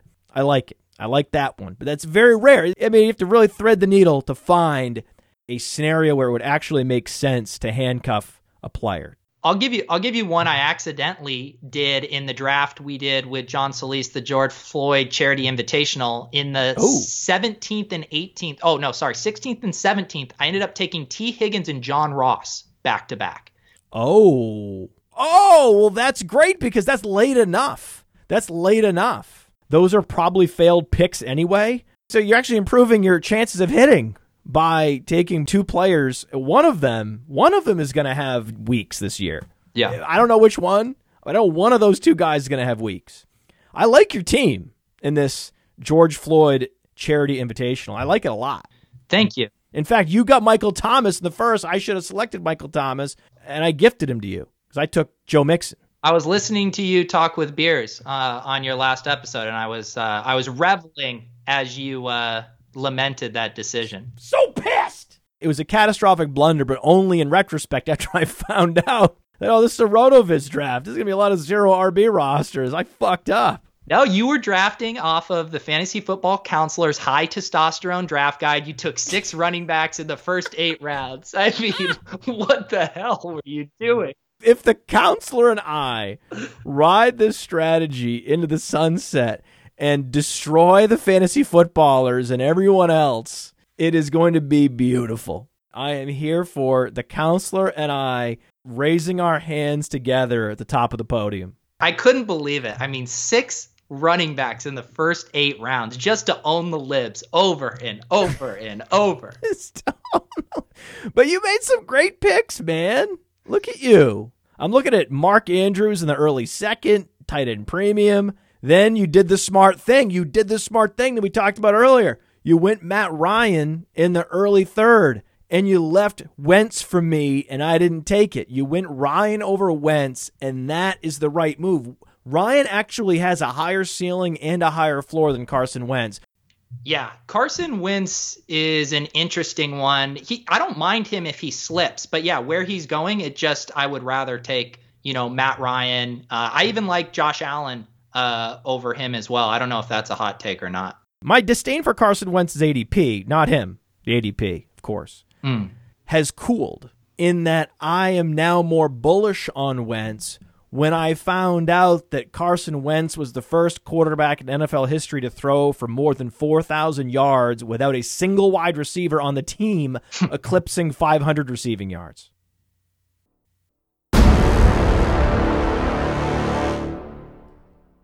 Let that sink in, Peter. I'm going to let it sink in here. Just give me a second. I'm sorry, Carson. Especially after the Eagles selected a quarterback in the second round, I thought, okay, this is the signal we've been waiting for. I can now be all the way out on Carson Wentz. And then I read that stat, and now I'm back in. And you look at how the Eagles use their running backs. When you see the amount of catches both Miles Sanders and Boston Scott were getting at the end of the year, they obviously have the two tight ends. They add Reagor. This is a team that wants to throw the ball. Did I just start talking myself into Carson Wentz after saying I wasn't that high on him? I think I did. In unison, we're talking ourselves back into Carson Wentz. I'm here for it. The guy is also a sneaky rusher. Yeah. 62 carries last year, but only one rushing touchdown. He's going to benefit from some positive mean reversion, this guy. I'm not picking him over Matt Ryan in, but I'm kind of in. I'm kind of in, but Matt Ryan is the ultimate. Matt Ryan was a great pick. You did a great job. Great job. What about Scott Fish? You have a strategy for the Scott Fish Bowl? So I'm picking 104. Uh, do you know who else is picking 104? Two time NBA champion Shane Battier, also an on the record zero RB lover. Did you see that? I saw Shane Battier's in the Scott Fish Bowl, and it made me smile. Of course, he's in the Scott Fish Bowl. Shane Battier's a nerd, just like the rest of us. Just some nerds are also really good at basketball and professional sports. It's a beautiful thing, man. You should jump into his DMs too. You can have a podcast with Shane Battier and Patrick Laird. That would actually be pretty good. That would be good. I'm sure Patrick Laird applied to Duke. yeah, he wanted to stay home near near his family at Cal, but I, am sure he could have uh, gotten into Duke. Oh yeah, Duke was recruiting him hard. Blonde hair, blue eyes. Oh God, they were calling him every day. I do just want to share this thing because people put together these group DMs for Scott Fishbowl based on your draft slot so people can talk strategy. And a funny thing happened. Oh God, please get me out of that. I'm gonna leave that DM so fast if I get in a group DM of others with the same draft slot in the Scott Fish Bowl. Love the Scott Fish Bowl. I'm not here for that DM group. Thank you. Let me tell this story. So I get in the DM group. There's a million messages, but one of them I noticed from Shane Battier, and he's saying, I have the 104. Zero RB has treated me so well, but can I possibly take Michael Thomas over one of these running backs or quarterbacks? And I was like, I love this man. I love this man, Shane Battier. We were talking about who are the zero RB truthers that would maybe consider taking Michael Thomas. I'll tell you one. He's a two-time NBA champion. His name is Shane Battier. I have a message for Shane Battier. No. but Shane, you can't take Michael Thomas over Alvin Kamara. That would be a mistake. You can't take him over Ezekiel Elliott, especially if he has the antibodies. That would be a catastrophic blunder. You could select him over Dalvin Cook, who may hold out. He may hold out. He could. Who's more likely to hold out? Cook, Mixon, Kamara, or Jones? I mean, it has to be Cook, right? We already know that he's on record of saying he, he will threaten to hold out. He's on record saying he might threaten. yeah. And when you look at some of these others, so say Joe Mixon, I mean, this team, they just drafted Joe Burrow, they draft Tee Higgins. Like they are signaling, hey, this offense is going to go through Burrow. Joe Mixon is not the foundation of our franchise. The Vikings, Dalvin Cook can make a case. You get rid of Stefon Diggs.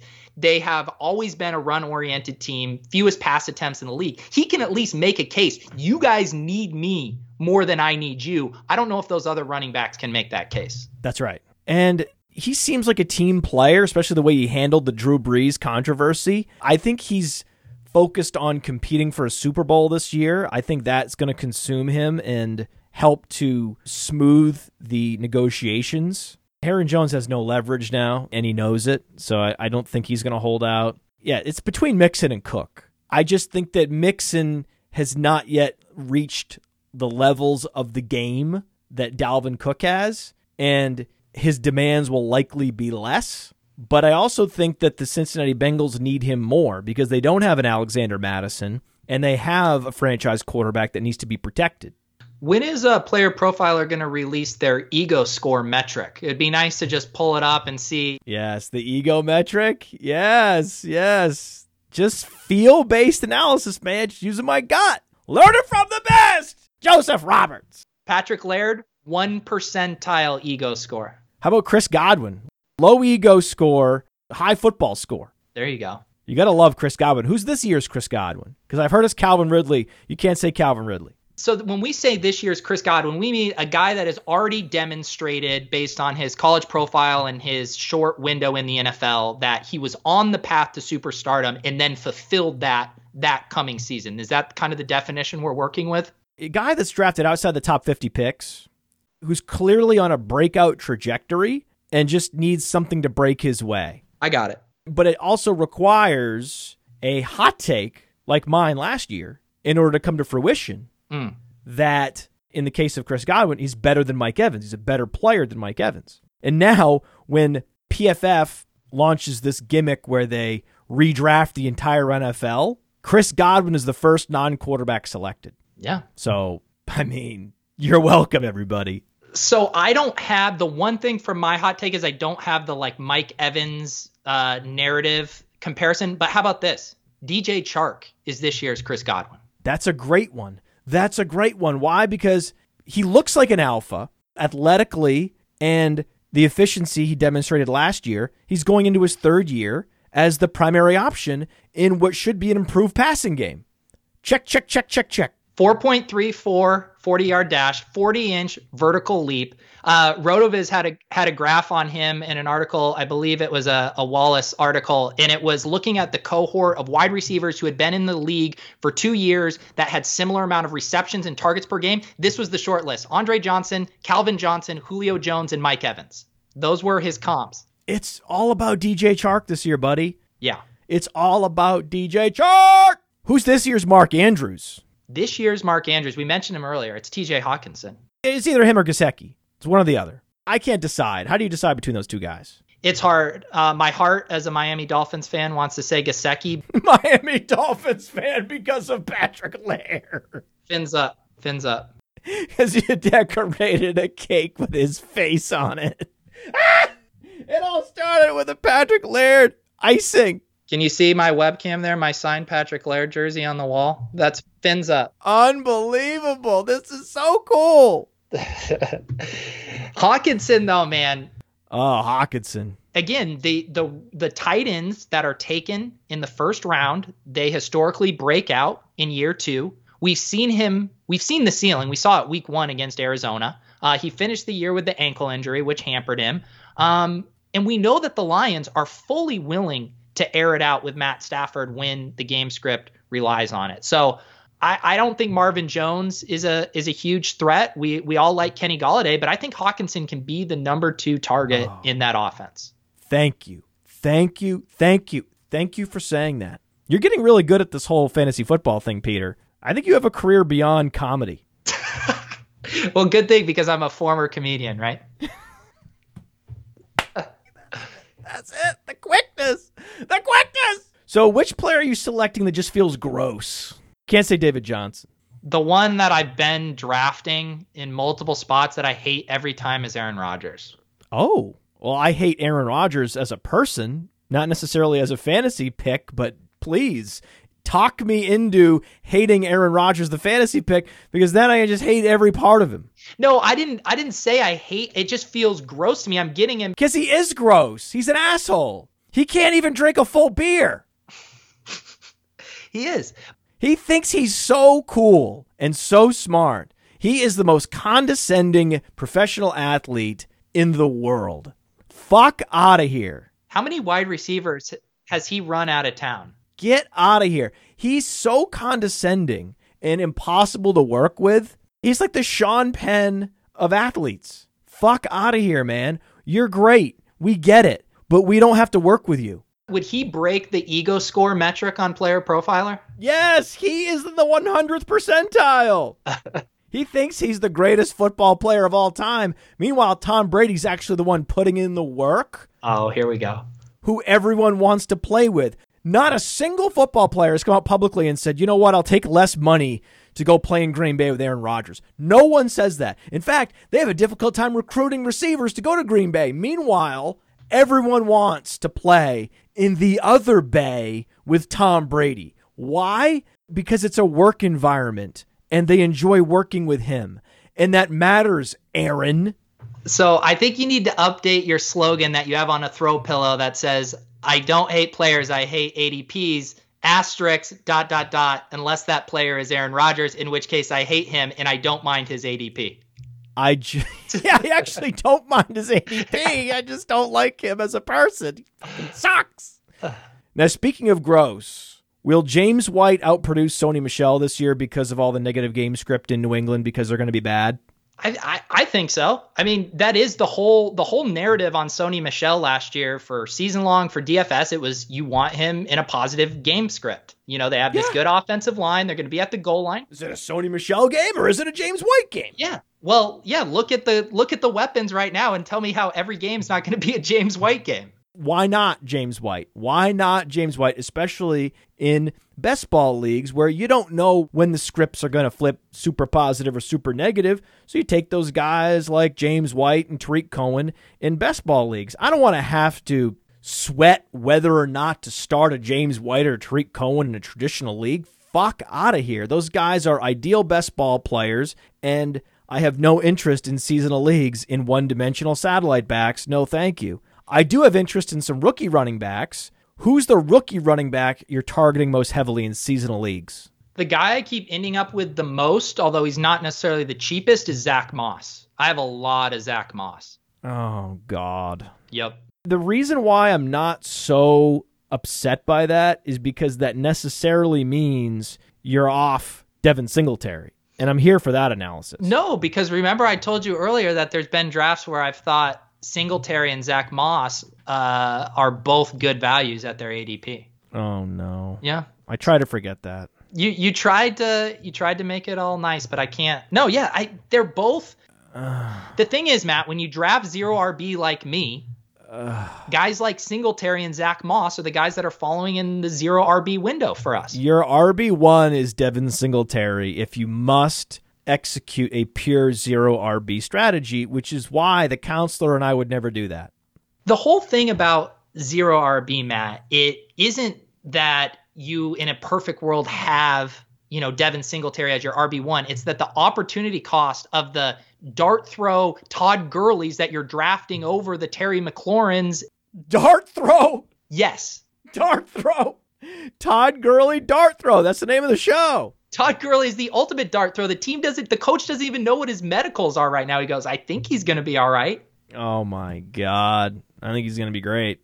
In recent history, like in the history of the earth, it's just like not even a second, like a fraction of a second, just in the history of the earth. It's so recent that Todd Gurley was the number one player in all of fantasy football by a wide margin. And just in the off chance that he can recapture some of that magic in Atlanta in the Shangri La of fantasy point scoring, when your bad defense is going up against super productive offenses week in, week out, and the Falcons have too many weapons for opposing defenses to account for, that's the perfect scenario. He landed in the perfect scenario. If he can't produce in the perfect situation, then I'm out. Yeah, he could be easily flushed out of the league this year. Understood. I get it. I get it. I'm here for one more run, man. What's an album where the band put out their signature career defining album? A few albums later, they put out a very good album. I mean, Radiohead probably checks that box. If you say like "Hail to the Thief" was their their seminal one, and then you know eight or nine years later they come out with another one that goes mainstream. The one that really hit was uh, "In Rainbows." So Todd Gurley is the Radiohead of fantasy football, unless he's bad. Here's why Todd Gurley is interesting because he we comp him to a band where the lead singer spent an entire music video in a shopping cart. That was good. He literally climbed into a shopping cart and was just being pushed in a shopping cart around the grocery store. That's how small he is. So in that way, he's not like Todd Gurley at all. He's closer to Ito Smith. I don't know if there's any running back in the league who'd be able to push around in a shopping cart. The shopping cart that Thom Yorke sat in in the Karma Police video, it was one of those British shopping carts, which is even smaller than American shopping carts because everything's smaller in England. This is a shopping cart podcast now. I can't believe we're talking about Thom Yorke and the shopping cart, but that happened. I don't know, Matt. The an old uh, analyst I used to like, he would say, hoping that Todd Gurley returns to form would be um, fancy wanting. I believe would be the phrase you'd be looking for. I'm doing that. I've become such a feel and gut based analyst now. I'm taking my cues from the best in the business. You know who it is. You know who I'm talking about. You're a lion now. You used to be a sheep and now you're a lion.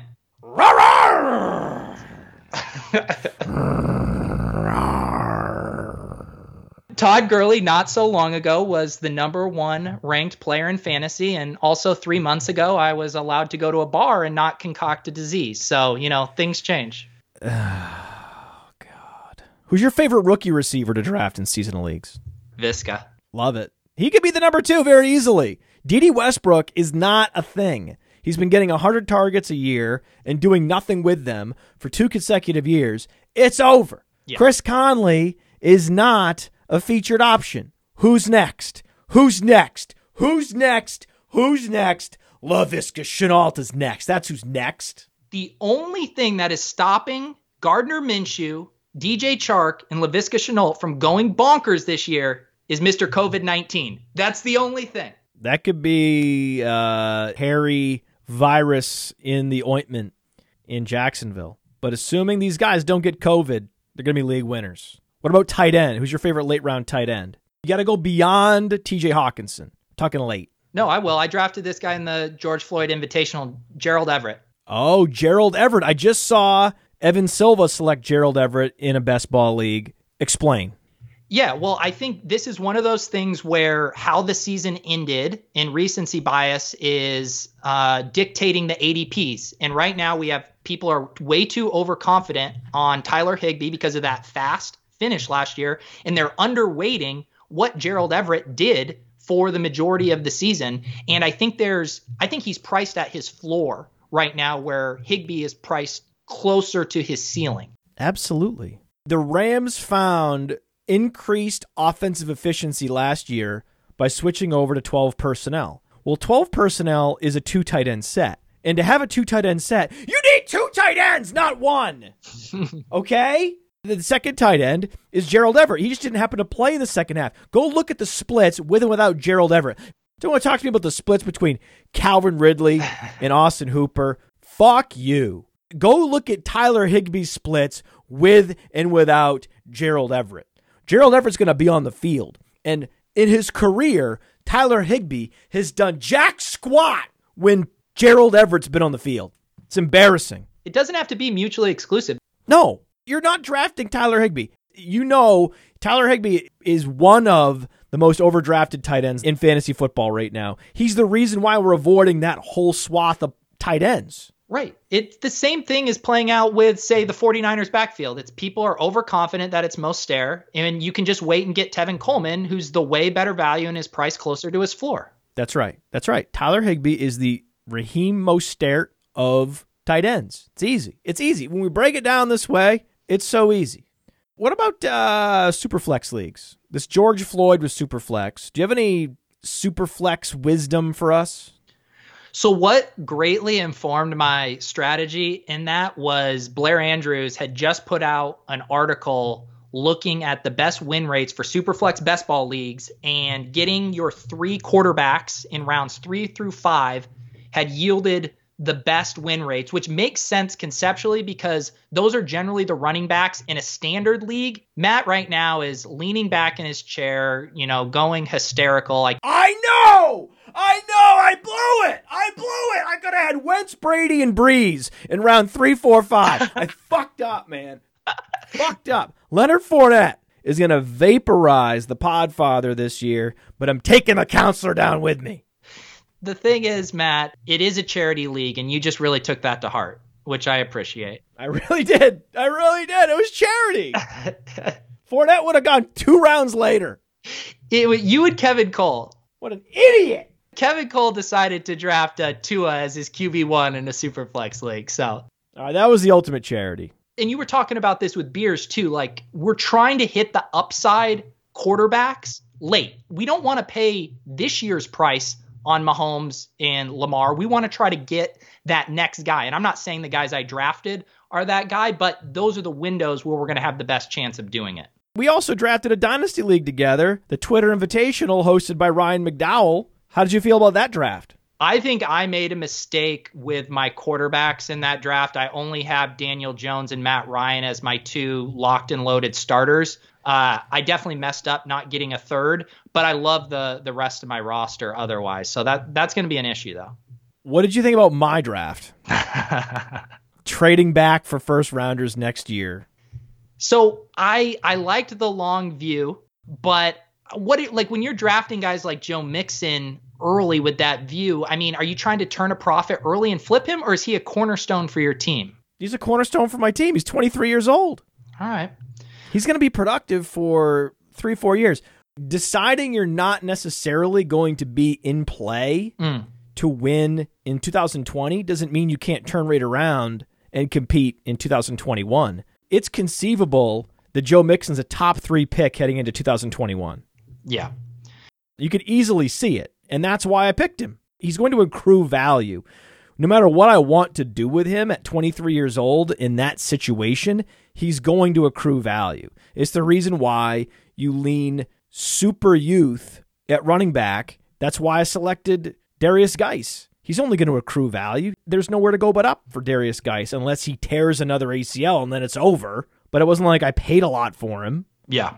So my running backs are Cam Akers, he's 20, Joe Mixon, and Darius Geis, but then also Ke'Shawn Vaughn, got him in the first pick in the second round because it's super flex, and Damien Harris. So Damien Harris could easily be a primary back by the end of the season. Easily. Easily. So you want to target these asymmetrical upside plays, especially in the double digit rounds of dynasty leagues, where their value can literally quadruple in a week with a Sony Michel injury. And I, I want to say you and me were the only people in this league to acquire future first. I might be wrong, but I would say 75% of this league was going for winning in, in year one.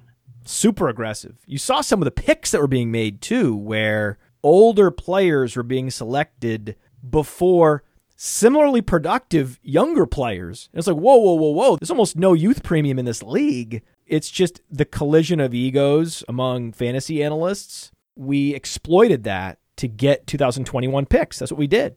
I also accrued value with Diontae Johnson. I mean, you could never get Diontae Johnson where I got him now. No.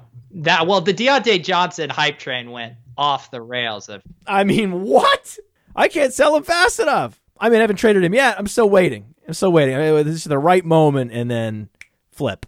there was also a market inefficiency in that draft. Like I'm looking at it. So I drafted the 208, the 209, and the 301 all at the end of the 13th and 14th round. I turned that into Zach Moss, AJ Dillon, those guys. The running backs that were going that were veterans at that time were like Rashad Penny. Um, you know, I'm scrolling through trying to find some other names here. The Podfather has just put Diontae Johnson on the block. Do you actually use the trade block? I just did. I put him on the block. Some people have that alert on. They'll get an email and he's on the block. Yeah. Yeah. I'm open for business. Yeah. Anyways, And these analysts actually listen to the show as well. This is an insider show, Peter. We are the analysts' analyst. the point I was trying to finish was that in rookie in startup drafts that included Trying to finish.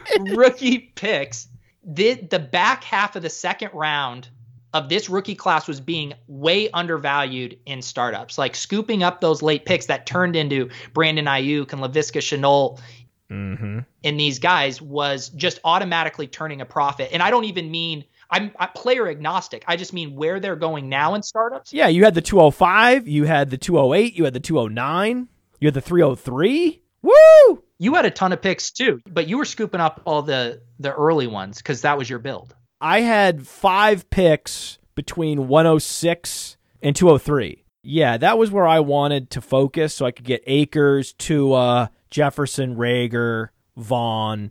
I've actually cooled on Vaughn as his ADP has skyrocketed. Mm. If I could go back, I would select Ruggs there over Vaughn because between Reagor and Jefferson and Ruggs, that's three first rounders. One of those guys is going to break out absolutely all over the place. I just don't know which one. One of those three guys will be a wide receiver one. I just I I, I don't know which one.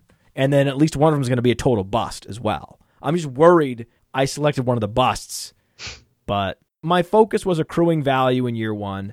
And then mid season, right? November 10th, where it's clear who's going to be competing for a championship are revealed, then you can approach those teams with particular offers to get their first rounder if they have it. That's the time to strike to rip the first rounder away from those teams that still have them. So if you're competing in November and you still have your first rounder, you should be circled by sharks who are no longer competitive.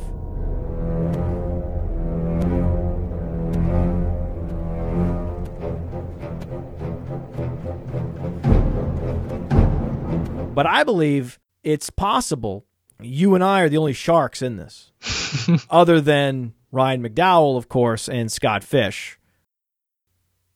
You get it? Uh, yeah, because yeah, a shark is a fish. Yeah. See, shark's a fish. Yeah.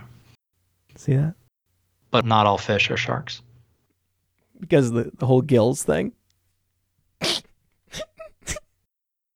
Where these conversations devolve is beautiful to me. I enjoy it very, very much.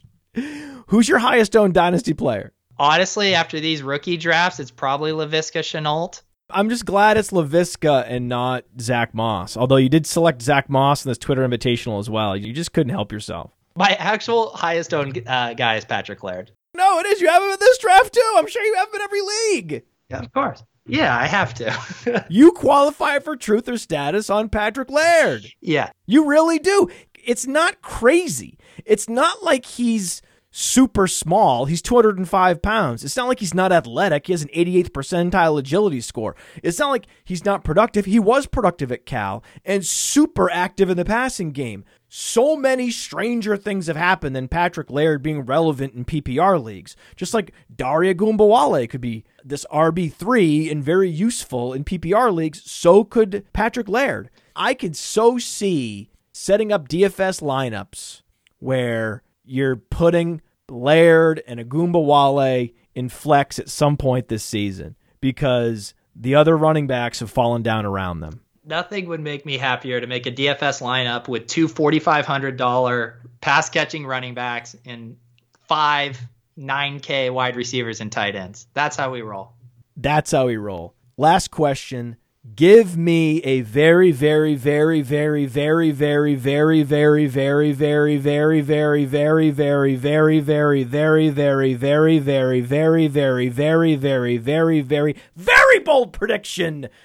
for 2020. Oh, that was a lot of varies. Well, I'm I am not going to sell you short on this one. I know sometimes people come in here they're they're ready to hedge. They don't want to back themselves into a corner.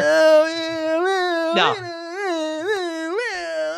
I'm going to give you one so scorching, so hot that you're going to be forced to end the episode right here. You're going to want to get your words in. Matt Kelly likes having the button, but I'm not going to allow you. This is going to scorch the earth. Matt Kelly. If you just send us out on a crescendo that has some insight and some enthusiasm, we will go out on that, Peter. We do go out on the guest's take sometimes if it checks those boxes. Okay, then here we go. Matt Kelly, my very, very, very, very, very, very, very, very, very, very, very, very, very, very, very bold prediction for 2020 is Christian Kirk outscores DeAndre Hopkins.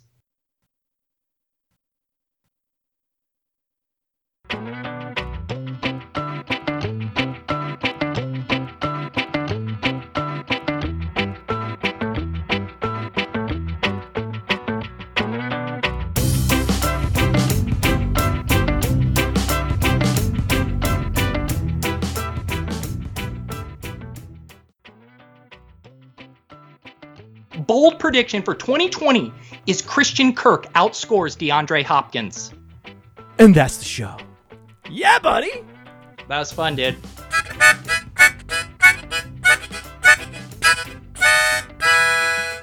We did a great job. Uh, the first question I thought was kind of a shot. Didn't you think so? Shot across the bow with the first question.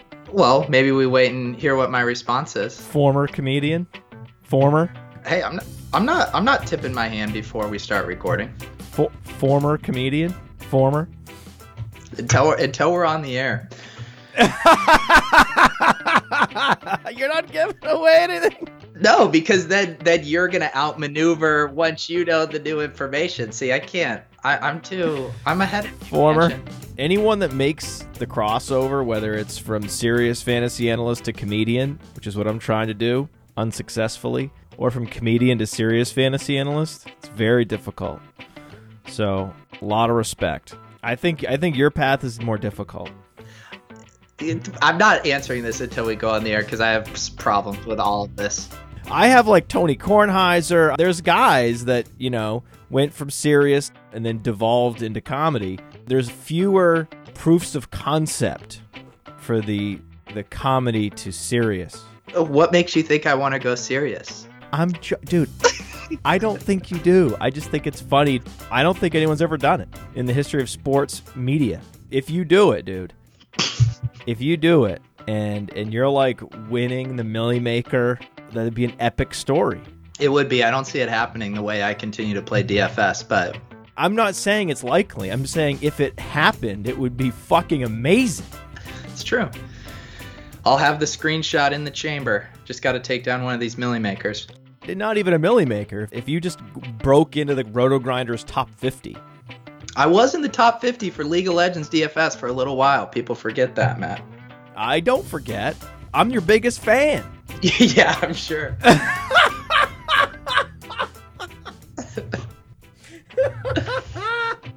Let's get this show on the road. I have a bunch of questions about Joseph Robert. Is it Robert or Roberts? Roberts. It's Roberts. I am the foremost fantasy football counselor historian. I have a lot of questions about Joseph Roberts. I think we should go very deep inside baseball on Joseph Roberts. I am happy to do so. It's one of my favorite pastimes. I think it's fucking amazing. This is my thing. I love this. This whole idea, his existence is amazing to me. He's he's incredible. He is incredible. Like the, I I can't believe it. And the irony is so thick that you can't even make this shit up. Well, it's because it's real, Matt. He's actually self-serious fantasy guy who's terrible. Like every other self-serious fantasy guy comes with numbers and you have to actually give them credit for being quite good. I, I don't get along with Mike Clay, but it, it's not like I can find this giant flaw in his projections and wave it around. That's not happening. But with Joseph Roberts, I mean, what the fuck? Rich Hribar and I were talking about it. We're like, listen, man, the analytical arms race in fantasy football is so extreme. Like, Rich Hribar feels insecure. He feels like he is becoming obsolete. And a lot of people that I know think he's the best in the industry. Yeah. And even he doesn't feel secure. So I have a guy go the other direction. He's like, you know what? Fuck this analytical arms race. I'm going in the other direction. I'm going more feel based. I'm going more gut, not less. Yeah. Yeah. He, he took the InfoWars playbook. I mean, his bio is literally the face and truth of fantasy football. Like, he's playing a whole different game than everybody else, and he's crushing at it. Fewer stats, not not more, dude. What? No, It's counterintuitive and genius. it is. that he would just go head first into this other direction. You know, that's where all the mimics are. And he doesn't care. He's just been training for this for years, just playing the day over and over and over and over and over and over and over again. It's impressive. There's a couple things he does, though, that other people don't do. He literally responds to almost every single comment. He is more engaged with his fans than any fantasy football analyst I know. He's an animal. It's not even close. He's an animal. Yeah. He's an animal. You have to give him credit for being an animal because just effort gets you really far. Just being intense and tenacious. Yeah. especially in a silly game within a game. People are like, oh, the most accurate projections, the most accurate rankings. And I'm like, if you only knew how little that fucking matters. At the end of the day, this is all entertainment, and it's just whatever flavors of that entertainment people choose to consume. Fucking Joseph Roberts, man. He's a Canadian musclehead. This is so good. It's so good. Former MMA fighter. Wait, he's an MMA fighter? He did some amateur MMA fights back in the day. Wow. Good for him, man. Good for him.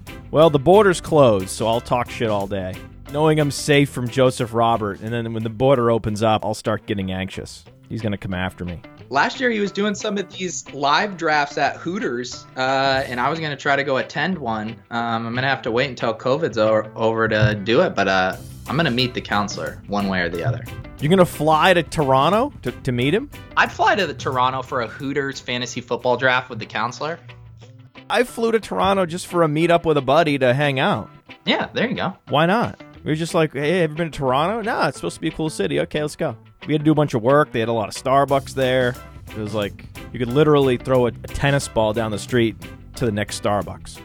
All right, so I'll bring you on. You know, how do I introduce you, bro? I mean, there's just so much going on.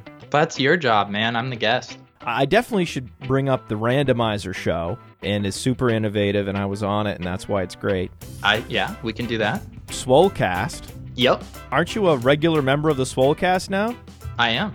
Yeah, I um took over Evan Silva's really small shoes. Yeah. He has giant shoes. Such big shoes. But I feel like you're on this quest to go viral and you just you just can't quite get there. Is that a, is that a narrative we can go with? On TikTok, yes. I I my my TikToks do good on Twitter and they do awful on TikTok. What does that mean? It means that I'm optimizing my TikToks for Twitter virality and not TikTok virality. I wonder what the deal is with that. Maybe we could discuss it. What are we talking about? Are we talking about like less than a thousand views on TikTok? Oh yeah, almost all of mine only have around a couple hundred views on TikTok. What? I thought if you did a TikTok, you were instantly over a thousand. Like it's such a popular platform globally. No, so like I did a DFS one yesterday on TikTok. It has like hundred views, and on Twitter it has ten thousand or uh yeah ten thousand views. It might not happen for you on TikTok. Exactly. Holy shit, man, that's a bummer. So TikTok failure, but you're using the platform to create great Twitter content. You nailed it. Fucking awesome, man. This is great. And former comedian. Former comedian. Yep. How many people do you think remember the fantasy football comedy hour? Oh, not that many. But it's come back as a recurring joke on the Swolecast because my username on FanDuel is FF Comedy Hour underscore Pete. And so they bring that up all the time. And so then people figured out what the reference was to. That you had a comedy show, a fantasy football comedy show. It was quite good. I was on it. It was. It was just a shit ton of work. It's like Fantasyland, the podcast, the FF Comedy Hour. Been a couple podcasts that you've hosted that were excellent, that were just a lot of work. Yeah, not sustainable. You actually do great work. People need to know that. You're not just out here making jokes, and taking down the counselor. I know your tactic. It's to get the guests loose and comfortable, but you don't have to do that with me, Matt. You know I come ready to go. No one has pushed back on the warm up more than you. Because I know what you're doing. Like you're not taking any layups. You're just sitting on the bench, staring at the floor, thinking, "Tip off, let's go. Let's go. Tip off, let's go." Yeah, I see right through your. Hey, your I'm trying to go. You keep interrupting me. Welcome to the Roto. Welcome to the Roto Underworld radio program. Who's next? Who's next? Who's next? Who's next? Laviska Shenault's next. That's who's next. is beautiful. The most best failed podcast. That's great. Couldn't just give the full compliment. The most failed podcast, successful failed podcast. Thank you for that, Matt. I appreciate it. And if you're not on Patreon, you don't deserve this show. What if I reject to this entire premise on multiple levels? It was the best bit of analysis we have on Akui Boonham, and it included nothing about him scoring fantasy points.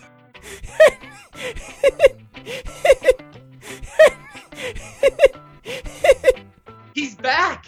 Boom. the counselor Joseph Roberts is both self serious and terrible at fantasy football. Well, it's because it's real, Matt. Right? I mean, what? Let's go. Get your biceps popping, throw up the selfie stick, and fucking let's go and let's just talk football and just talk about how we feel about it. More guts, less numbers. This sounds like the monologue you give yourself in the mirror every morning before you wake up. This guy is a lion. And all the doubters are sheep. You spend four hours working on a model that 300 people will see and three people will open. The counselor is beating you at your own game. You are doing threads of gifts, trying to back it up with stats. No one cares. The counselor is crushing you. You just have to eat it. Nerds. The quants hate watch him. Nerds. Lions don't concern themselves with the opinions of sheep. You're a lion now. You used to be a sheep and now you're a lion. But he's he's calling everyone but his followers sheep. It's just so perfect. It's so perfect. He's perfect. This is a shopping cart podcast now. Your RB1 is Devin Singletary if you must execute a pure zero RB strategy, which is why the counselor and I would never do that. You're a lion now. You used to be a sheep and now you're a lion. Because he is gross. He's an asshole. He can't even drink a full beer. Would he break the ego score metric on Player Profiler? Everyone wants to play in the other bay with Tom Brady. And that matters, Aaron. So I think you need to update your slogan that you have on a throw pillow that says, I don't hate players, I hate ADPs, asterisk, dot, dot, dot, unless that player is Aaron Rodgers, in which case I hate him and I don't mind his ADP. Yeah, I actually don't mind his ADP. I just don't like him as a person. He fucking sucks. You know what I said? Hold my beer, guys. Hold my beer. Because, uh, yeah, I haven't found much organic growth on TikTok. Most people don't know what the fucking Scott Fishbowl is and they don't care. They've been adjusted constantly. Mike Gesicki throwing a football over a condo, running through the garage, and then catching his own pass. This is a shopping cart podcast now. You're getting really good at this whole fantasy football thing, Peter. I think you have a career beyond comedy. well, good thing because I'm a former comedian, right? Demaryius Thomas with dreadlocks. That's what he looks like. That's what he looks like to me. That's what he looks like. He doesn't look like Patrick Laird, though. I'll tell you that right now. You're a lion now. You used to be a sheep and now you're a lion. It's all about DJ Chark. Why would those splits mean a goddamn thing if Hayden Hurst is now being selected before Austin Hooper in fantasy drafts? I just imagine you meeting Calvin Ridley and the first thing you say is, "Hey man, I don't hate players, I hate ADPs," and then seeing how that goes over. You're on the Swolecast now. You don't learn anything about DFS on the Swolecast. You took Silva's spot. Yeah, I mean, he was kind of dragging down the show. Yeah, yeah. Do you have a plan to be good at DFS this year? A lot of players coming down with COVID. I don't know. I'm getting nervous. One of the prompts is you must draft Patrick Laird right now. He's on record saying he might threaten. If I went to high school with people who played college sports at, with Austin Ekeler, that's all you need to know about the school. And to have a two tight end set, you need two tight ends, not one. Fuck you. Are you saying fuck you to me? I think I was the one who brought up those splits. Fuck you. Let's go. Those are probably failed picks anyway. Not because you drafted him because of the round, but.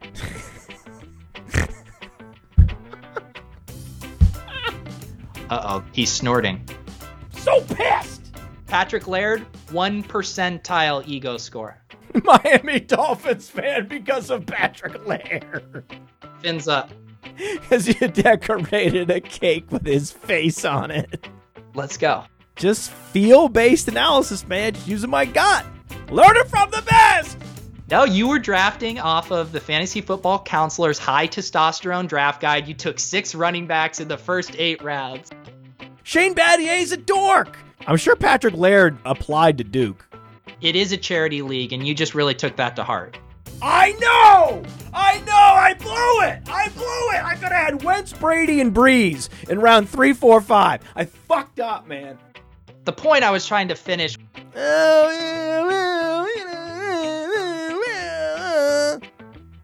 Yeah. Anyways. You get it? Uh, yeah, because yeah, a shark is a fish. Yeah. See, shark's a fish. See that? But not all fish are sharks.